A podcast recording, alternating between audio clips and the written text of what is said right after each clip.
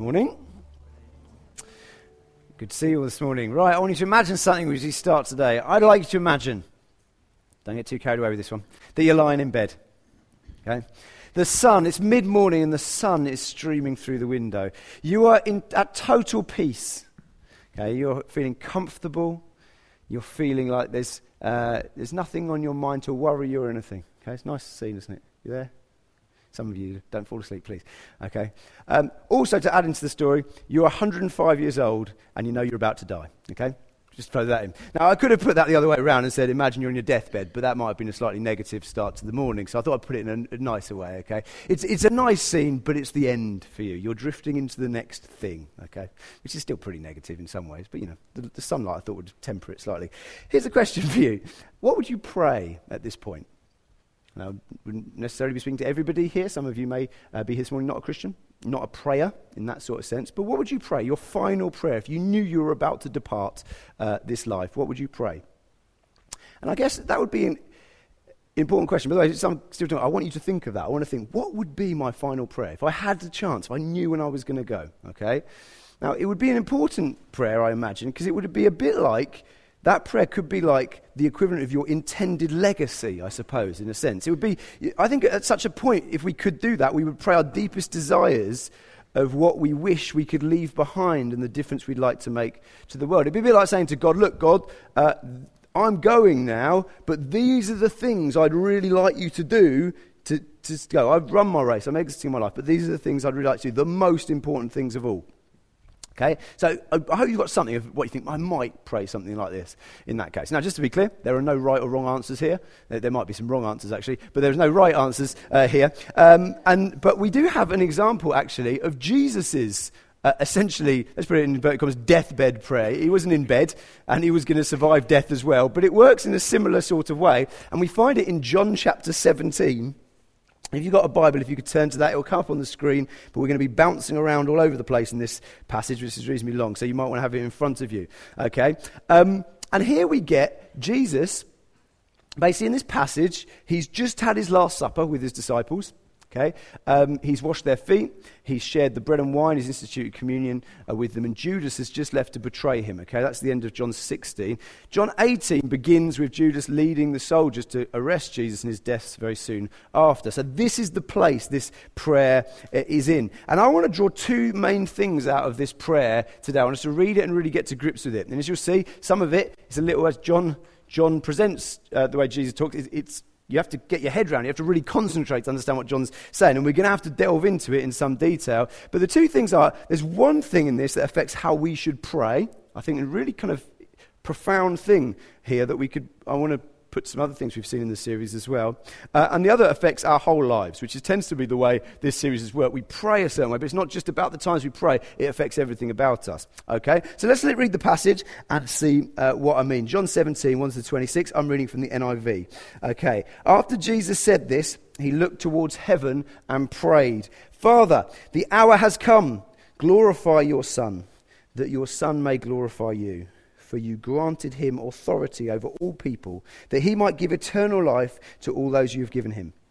Now, this is eternal life, that they know you, the one only true God, and Jesus Christ, whom you sent. I have brought you glory on earth by finishing the work you gave me to do. And now, Father, glorify me in your presence with the glory I had with you before the world began. I have revealed you to those whom you gave me out of the world. They were yours, you gave them to me, and they have obeyed your word. Now they know that everything you have given me comes from you. For I gave them the words you gave me, and they accepted them. They knew with certainty that I came from you, and they believed that you sent me. I pray for them. I'm not praying for, this wor- for the world, but for those you've given me, for they are yours. All I have is yours, and all you have is mine. And glory has come to me through them. I will remain in the world no longer, but they are still in the world, and I am coming to you. Holy Father, protect them by the power of your name, the name you gave me, so that they may be one as we are one. While I was with them, I protected them and kept them safe by that name you gave me. None has been lost except the one doomed to destruction, so that Scripture would be fulfilled. I am coming to you now, but I say these things while I am still in the world, so that they may have the full measure of joy within, of my joy within them. I have given them your word, and the world has hated them, for they are not of the world any more than I am of the world. My prayer is not that you take them out of the world, but that you protect them from the evil one. They are not of the world, even as I am not of it. Sanctify them by the truth. Your word is truth. As you sent me into the world, I have sent them into the world. For them I sanctify myself, that they too may be truly sanctified. My prayer is not for them alone. I pray also for those who will believe in me through their message, that all of them may be one, Father, just as you are in me and I am in you. May they also be in us, so that the world may believe that you have sent me. I have given them the glory that you gave me, that they may be one as we are one, I in them and you in me, so that they may be brought to complete unity. Then the world will know that you sent me and have loved them even as you have loved me. Father, I want those you've given me to be with me where I am and to see my glory, the glory you've given me because you loved me before the creation of the world. Righteous Father, though the world does not know you, I know you, and they know, they know that you have sent me. I have made you known to them and will continue to make you known in order that the love you have for me may be in them and that I may, myself may be in them. Okay, so it's quite a lengthy prayer. There's a lot to it, and it would be impossible to say this prayer is about one thing. But I think there's something, a, a, general theme and a gist that we can get to in this prayer. So here we have Jesus' deathbed prayer, let's call it that for the moment. Uh, it's, the, it's kind of one of his last extended prayer times before his death. What does he pray for? Actually, I think while we're going to get into that in a short while, I wonder if a simpler question to answer to give us a bearing in this passage might be a different one of who does he pray for? Okay, thinking back to you, if you think, right, I know I'm going to, it's the end of my life now, what are you going to pray for? Maybe who are you going to pray for is a very appropriate question. And in this group, this is very simple for us in this prayer, although there's some complex bits. And in your Bible, probably the headings will help you here. It splits it into three bits in most of the Bible. Jesus starts with praying for himself. He then prays for his disciples, and then he prays for, for amazing thing, for us, those who believe in the disciples' message. Christians down the ages, we get specifically prayed for by Jesus. Wow, that's, that's an amazing thing. Now, not just that, Jesus very helpfully also tells us who he is not praying for in this passage. Okay? I don't know if you spotted this, but he makes he wants to make it clear. Verse 9, I am not praying for the world, just so you know. Okay, now, couldn't get much clearer than that. Now, just to be clear, Jesus isn't on some anti ecology thing here. He's not meaning the world as in the body of water and land that we live on. No, by the world, Jesus means the people on the planet who aren't Christians, who are outside of the people of God. That's what Jesus means when he talks about the world. Okay? he distinguishes between his followers, both at that time and those who follow him in the future, and the world, okay? And Jesus makes it clear, just so you know, I'm not praying for the world, okay? you might think that's a bit of an odd thing. Now, you might think it's a bit of an odd thing, and let's move on from there because it's a little bit of a strange point. But let's not move on there. I want to pause here because there's something incredibly profound about this that we need to get to grips with.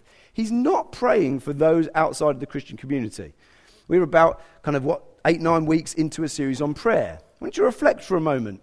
How many of the other prayers in our series have taken exactly the same line? Do you think about it? Put it the other way around. How many prayers in the Bible, this will be a discussion for you over dinner today, can you think of that are for the world? That are for people outside of the people of God. And I mean by that, for their good, not God, would you smite the, the wretched, whatever. No, I mean for the good of the world, okay? A lot of the Psalms would be in that other category, okay? Now, I, I, can give you one. The first series, sermon in this series, Abraham's prayer for Sodom. That was a prayer for the world. Save this wicked city, Lord. Okay? But I'll be honest with you, I don't know if you do better at lunchtime than me. I can only think of one other prayer in the whole Bible that is for the world, actually, and even that possibly a little bit dodgy. And actually, I can only think of three exhortations for us in the New Testament as God's people. No, two in the New Testament, one in the Old, uh, that could be taken as encouraging us to pray for the world. Just think about that for a second. I think that is absolutely remarkable. Now, it could be there are others. You might do better if you decide to discuss that and, uh, but, and uh, over lunch, dinner. I'll warn you, I have Googled this, so just so you know, you're up against it, it there. But even if you do get a couple of others, that's remarkable. Why is it in Scripture they don't tend to pray for the world? That we're not encouraged generally to pray for the world. Especially when, if you've been to a church central prayer meeting, you'll know that generally we would pray for the world, wouldn't we? Pray for our friends. Pray for our neighbours. Pray for this country of the world that don't know Jesus. That's, it's a strange thing, particularly when you consider the central message of the Bible that God is particularly concerned about the world. It's not that God doesn't care about the world, is it?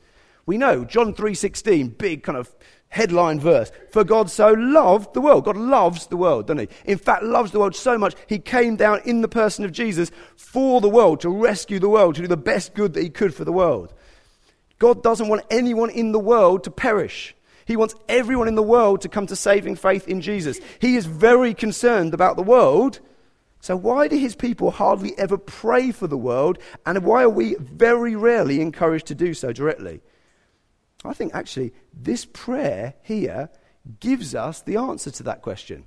Okay, you might never thought of that before. It might have sent your mind whirring. But it's worth when things like that happen in the Bible. We're not just talking about pedantic playing with words. And we've got to stop and think: Is there something being communicated to us here? And I think this, this passage gives us the answer. And it's once is an encouraging answer, but it also presents us with a huge challenge. Because what's very strange about this prayer is that while Jesus can say in verse 9, by the way, I am not praying for the world, in a very real sense, the world is the main focus of this prayer from beginning to end. This is a thoroughly mission focused prayer, if you want to put it like that. So let's look at what he prayed. I'm just going to run through and show you what I mean. As I said, I'm not covering every bit. There are other bits to the prayer, but we can, I'll show you what I mean in every part of the prayer. So Jesus starts off praying for himself, and he says, Glorify me, Father. Or oh, he talks about himself in the third person, actually, and goes on to say, Why? Why does he want to be glorified? For you granted him, that's Jesus, for you granted him authority over all people, that he might give eternal life to all those you have given him.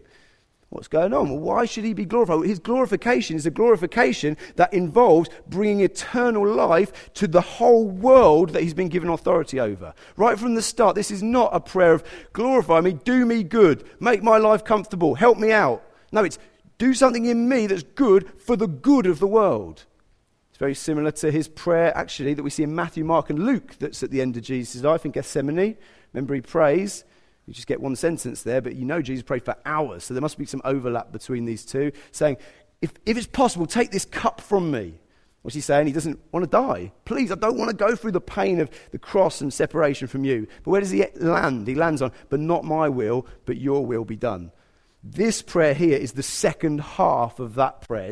This is a not my will. It's not, this prayer is not for comfort. It's not for getting off lightly. It's not for, oh, I, would really like not to be nailed to a cross, please. Father, no, it's saying, no, glorify me for the world. I'm going to the cross for the world. That's what Jesus is, is saying here. So that's how he prays for himself. Then he goes on to pray for his disciples. He recognizes, verse 11, he is leaving the world. I will remain in the world no longer, he says in verse 11. And his prayer for them for the disciples is for those who he's leaving behind to continue his mission, but they are still in the world. Verse 15 My prayer is not that you take them out of the world. Well, of course not. No, because that's where their mission is now. If you're kind of lost in this prayer anywhere, I think verse 18 is the verse that ties it all together. This is what, what he says to them, makes it incredibly clear. Father, as you sent me into the world, I have sent them into the world. Some have described this prayer as a prayer of consecration. And by that, they mean is if you're consecrated, you're set apart for a job, often a very important job. The priests in the Old Testament would have been consecrated to serve in the temple, okay? And by that, it would have meant uh, maybe they'd have had ritual washings or special clothes or a sacrifice made, so they're ready for that important task. It's like Jesus is praying, consecrate my people, my disciples, so that they are ready for this mission. I want God, you to make them ready for the world, to do good to the world. As you have sent me into the world, I have sent them into the world. And then Jesus comes to pray for us, and it's exactly the same. And he's very specific regarding what he prays for us, and we'll focus on that in a minute. He prays that God would make us one, verses 21 and verse 22, and bring us to complete unity. How's that for a minute? We'll come back to it in a moment. But notice the reason and he says it twice just so we don't miss it. Why should we be one? Well, verse 21 so that the world may believe that you sent me. Why should we be brought to complete unity? Verse 23 Then the world will know that you sent me and have loved them even as you loved me. Do you see? Although Jesus isn't explicitly praying for the world, they are the focus of this, one of his last prayers. They are the ones at the forefront of his mind, it seems. If you're here this morning and uh, you're not a Christian, you might find some of our meeting uh, kind of a little bit alienating, a bit like you feel like you're on the outside. There might be some of the songs that you don't feel that you can sing with integrity because you don't necessarily believe that. Might be some bits of this talk, and there will be, where I'm speaking specifically to Christians in this. But I want you to know this. In a very important way, we exist as a church for you. It's one of the main reasons we're here. You're not an inconvenience to us. Don't ever think, oh, but they're doing their thing. I don't want to ask my question. I'm staying back. No, no, not at all. No, no that's not how it is. Because you see, we, under, we, we love you being here. We want you to ask your questions and we want you to get involved wherever you can. Because in a sense, we're here for you. And when I say that, all we're doing is really emulating our hero because he was there for the world. He came to, because he loved the world, to save the world. And even in his deathbed prayer, he had you in mind. You might see in this passage I'm going to say in a bit, there's a sense in which he prays directly for the Christians here, for those who believed in the message spoken through the disciples. That's us who are Christians. But you know what? If you're not a Christian here, if you count, actually, I'm outside the Christian community. No, Jesus, you're in Jesus' mind here too. I think it would be a fair question after saying that today to say, yeah, well, why doesn't he pray for me directly then? I think that's a fair question. I think we've all got to ask that question of this passage. Well, I think the answer's here. I think he didn't because he understood very clearly the, the method by which God works in the world. And that's why this is the prayer that so this is the way prayer is so often in the Bible. God has chosen to bring salvation to the world not on his own, acting directly in the lives of those who don't know him, but almost exclusively through an intermediary Christians, the church, his people. And that understanding and reflecting is reflected in how Jesus prays and how most of the people in the Bible pray and how we are encouraged to pray. You see, there is a temptation for us as Christians to use prayer as a sort of washing our hands with the problem.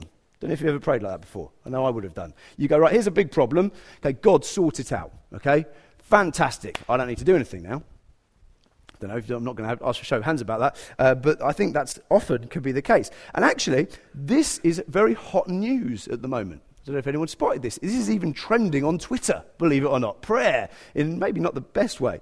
Um, don't know if anyone picked this up this week. But in the wake of the, um, another, yet another terrible mass shooting uh, in California on Wednesday, a political commentator compiled a load of tweets by Democrats and Republicans. Okay? You probably remember seeing so clearly. Did anyone see this news? Did anyone see this this week? Okay, a couple of you, okay? Right, what they did was he found some presidential candidates who were Republican and Democrats, see what they tweeted after that mass shooting. And it is amazing how they line up. The Democrats all are calling for action. Change the gun laws. We need to do something. We need to help the people. The Republicans, you, all of them say this My thoughts and prayers go to the family. The Republicans, the Christian ones as they are seen, are praying. The Dem- Democrats, the non Christians, are doing.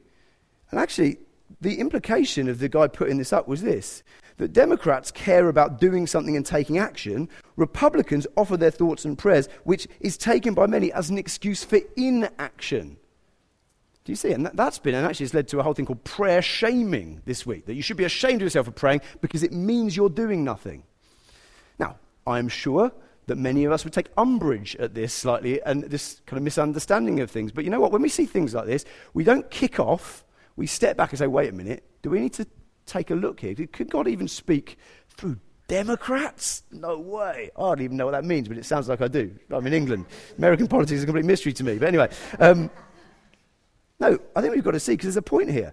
If people simply respond to the problems in the world by praying and not actually lifting a finger to help, that is a problem. And that would be correct if that was brought to the fore. You see, I think there's a muddling up of things on both sides here. To us as Christians, it's not an either or between prayer and active involvement, it's a both and. Should we pray? Yes. Do we need to do something? Yes, definitely. And the way we pray should lead us into action, not towards passivity. And that's why the prayers of the Bible are generally for God's people and not for the world, I think. You see, when we pray, God save my friend, I made a diagram of this. James, you can stick it up. I've got a couple. I think we often pray like that. And, uh, well, that's fine. I mean, there's no problem with praying like that. Sometimes it shows a misunderstanding of how God works, assuming almost that God saves people directly with no intermediary at all. And I think prayers like this, for example, again, this is not a bad prayer, but I know I would have prayed this prayer before in a washing my hands sort of way. We pray, God, convict my friend of his sins, for example. It's a kind of biblical prayer, isn't it? Okay, it's particularly so when we see that the Holy Spirit comes to convict the world of sin, of righteousness, and judgment. That's what it says in John 15. So I go, Holy Spirit, convict my friend of their sins. And then I walk out and think, what could that look like? Well, probably they'll be walking along the street one day, and suddenly it'll be an electric bolt, like a, almost like a, a, not a heart attack, that's a bit, a bit harsh, isn't it? But something like kind of a kind of here.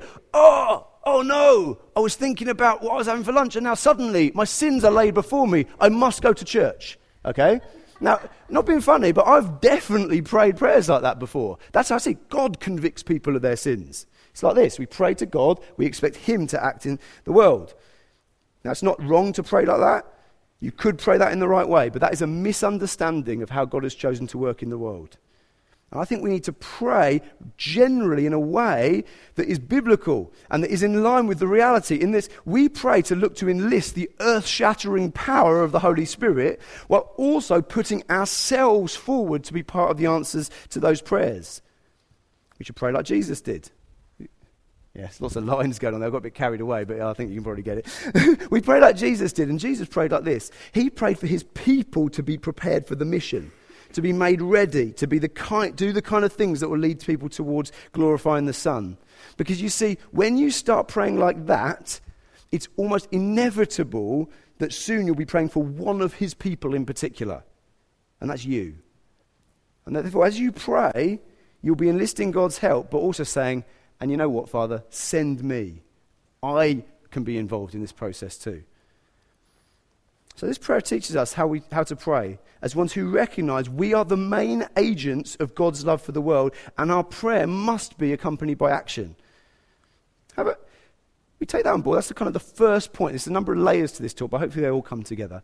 Um, and I tell you what, we should feel a weight. I think there's a weight to that. Okay, we, we, carry that through, and let's just see where that goes. But there's a specific way. It's not just, oh no, what do I do? Jesus leads us towards a very specific thing we need to do, and it's all focused around this idea of unity. How then should we act in a way to make Jesus look good to the world?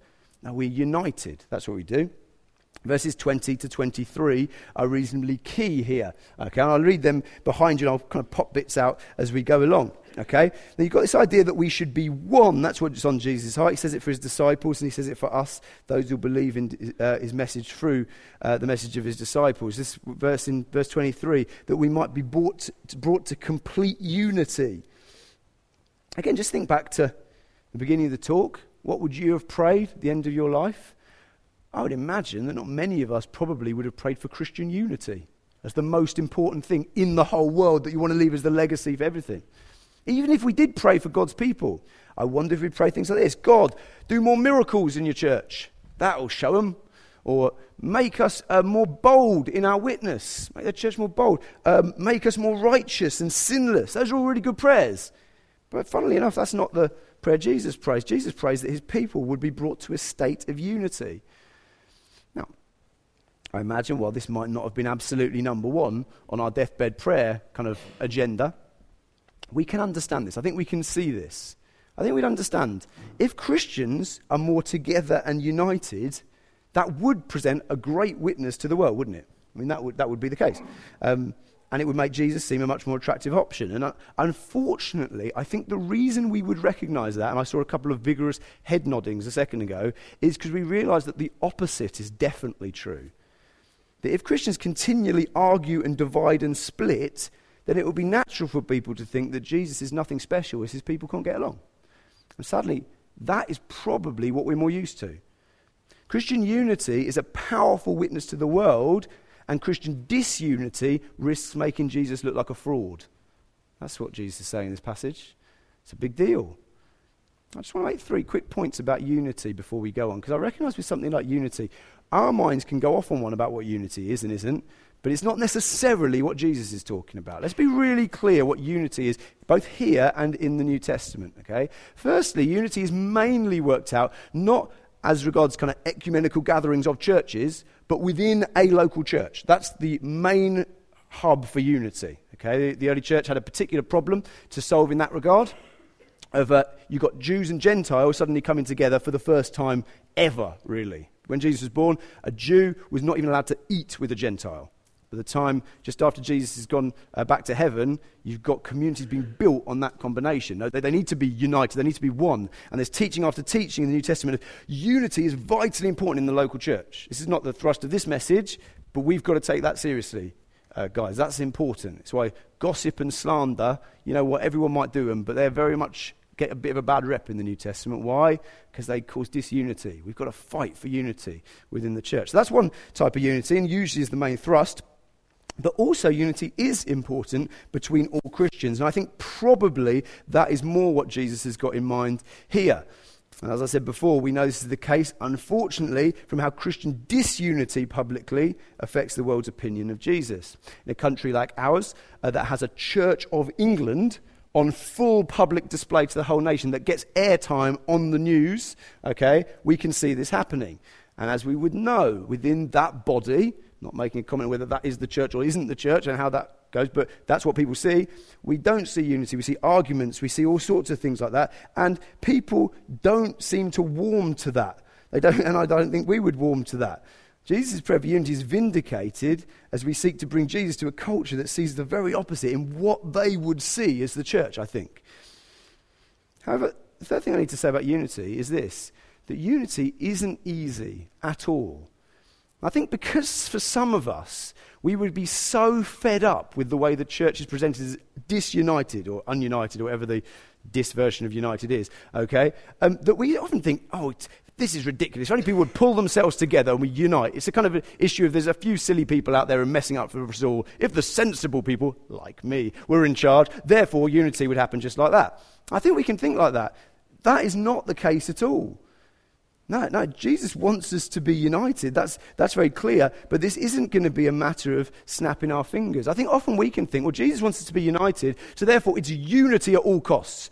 Why can't we just put all these little petty theological squabbles to one side? Let's focus on where we've got in common and the differences that push them to one side. That's what Jesus means here.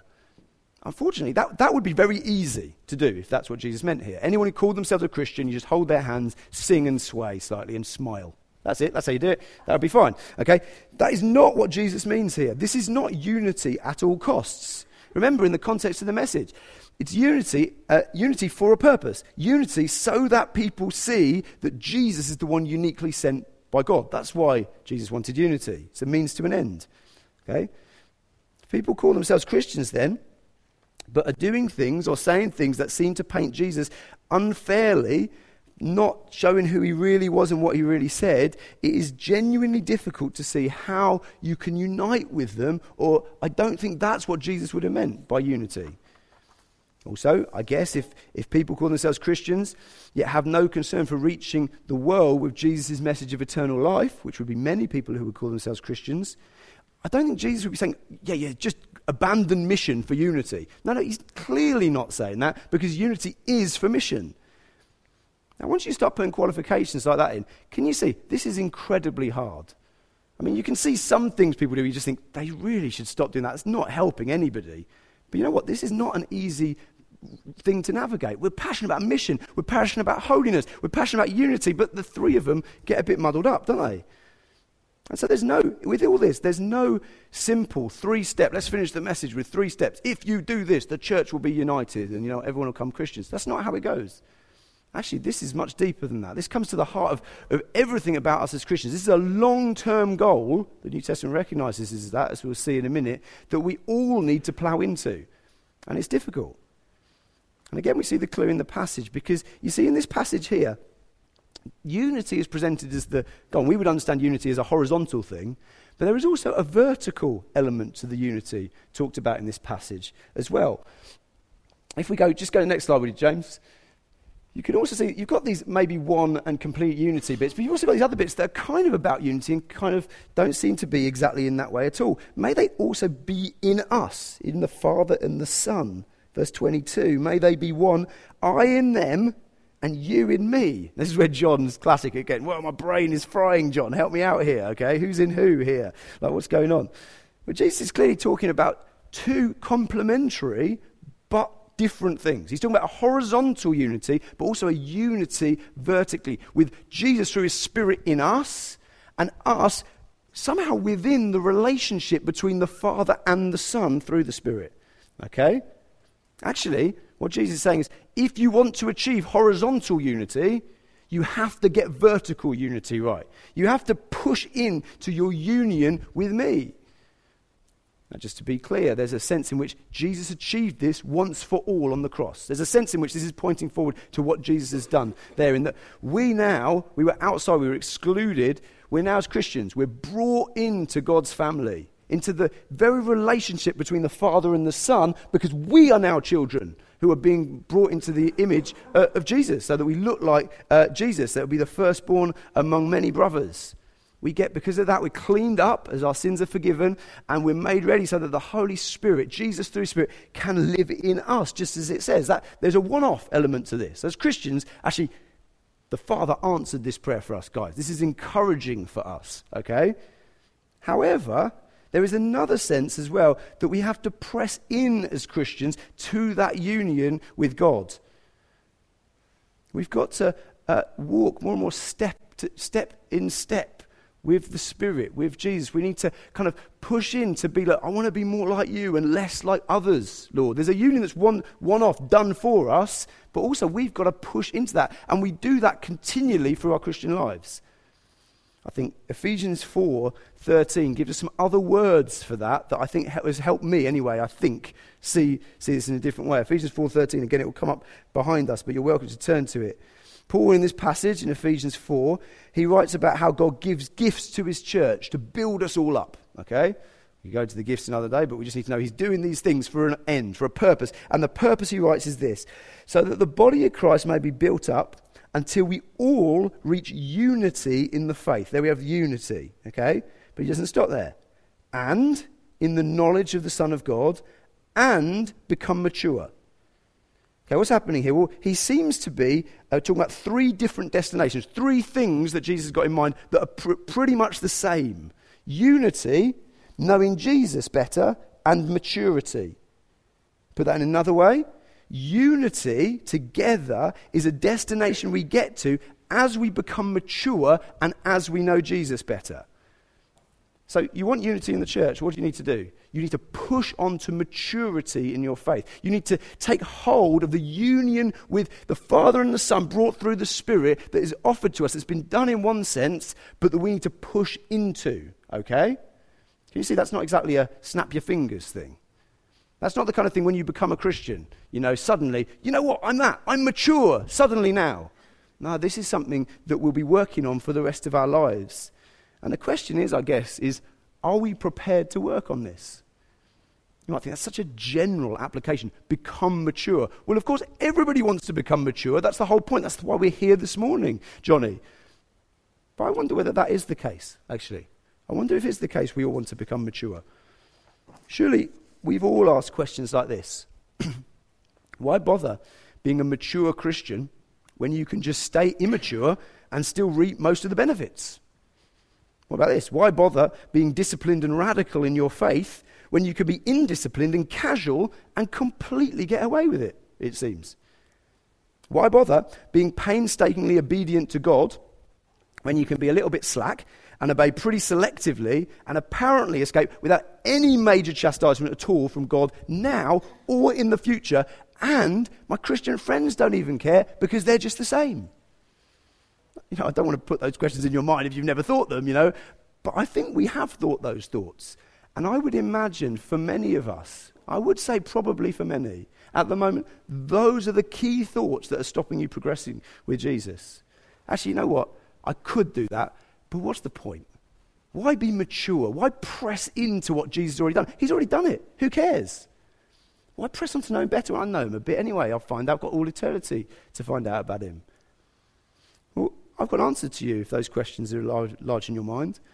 Here's an answer. Why bother doing those things? Why bother pressing to maturity?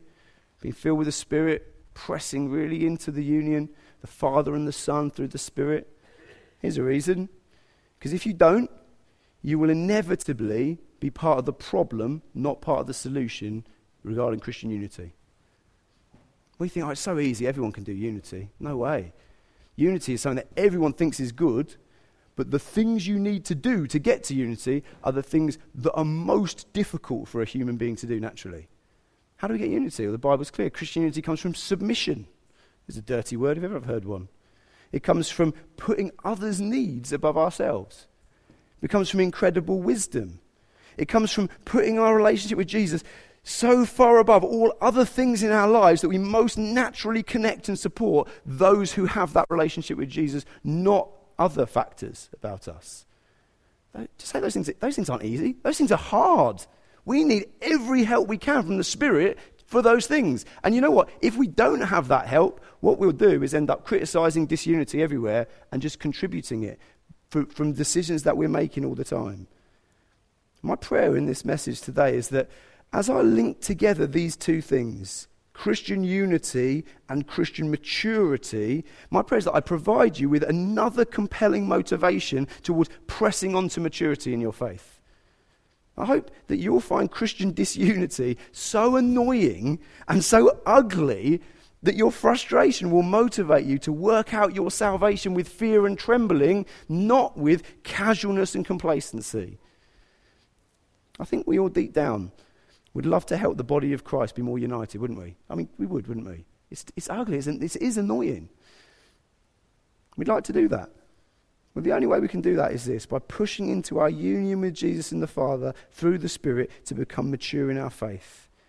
By rejecting all casualness and complacency in our allegiance to Jesus and our obedience to His Word and the promptings of His Spirit.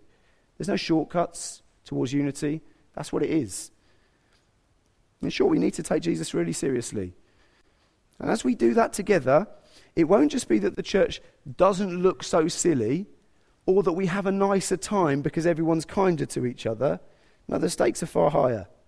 As we work towards unity, by pushing on towards maturity, the world will see and will come to believe in far greater numbers that Jesus was the one uniquely sent by the Father.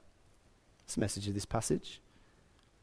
It's a responsibility, there's a weight here, but there's also a wonderful prize at the end. I want to leave you with the weight. This is the last thing I want to say is, is this. There's a responsibility to take from this. But I would say this as well. Think about this. There's a responsibility, but well, you might think, well, how could I help unity when it, it seems like they really ain't got this right for the whole of history? Johnny, this is hard. Well, if you want to look at it that way, you're going to find this quite, this is like, whoa, this is too much for me. Look another way. Jesus prayed for you almost specifically for this. You know, imagine that. I mean, we know that as we come to the Father, we come as the Son. But this is the Son coming to the Father, and he's praying, you know what? For, for Verity, or for Mike, or for Dwayne, or for Steve, or for Caroline. I've got them in my mind. What do I want? I want them to contribute towards to, uh, unity in the body through becoming mature. Father, that's what I want for them. We can come confident. The Father heard his prayer. We work with the Spirit. Let's hold his hand in this. Let's push on to maturity for unity so that the world would think more of Jesus. Can I pray for you and then we'll do? We'll be done.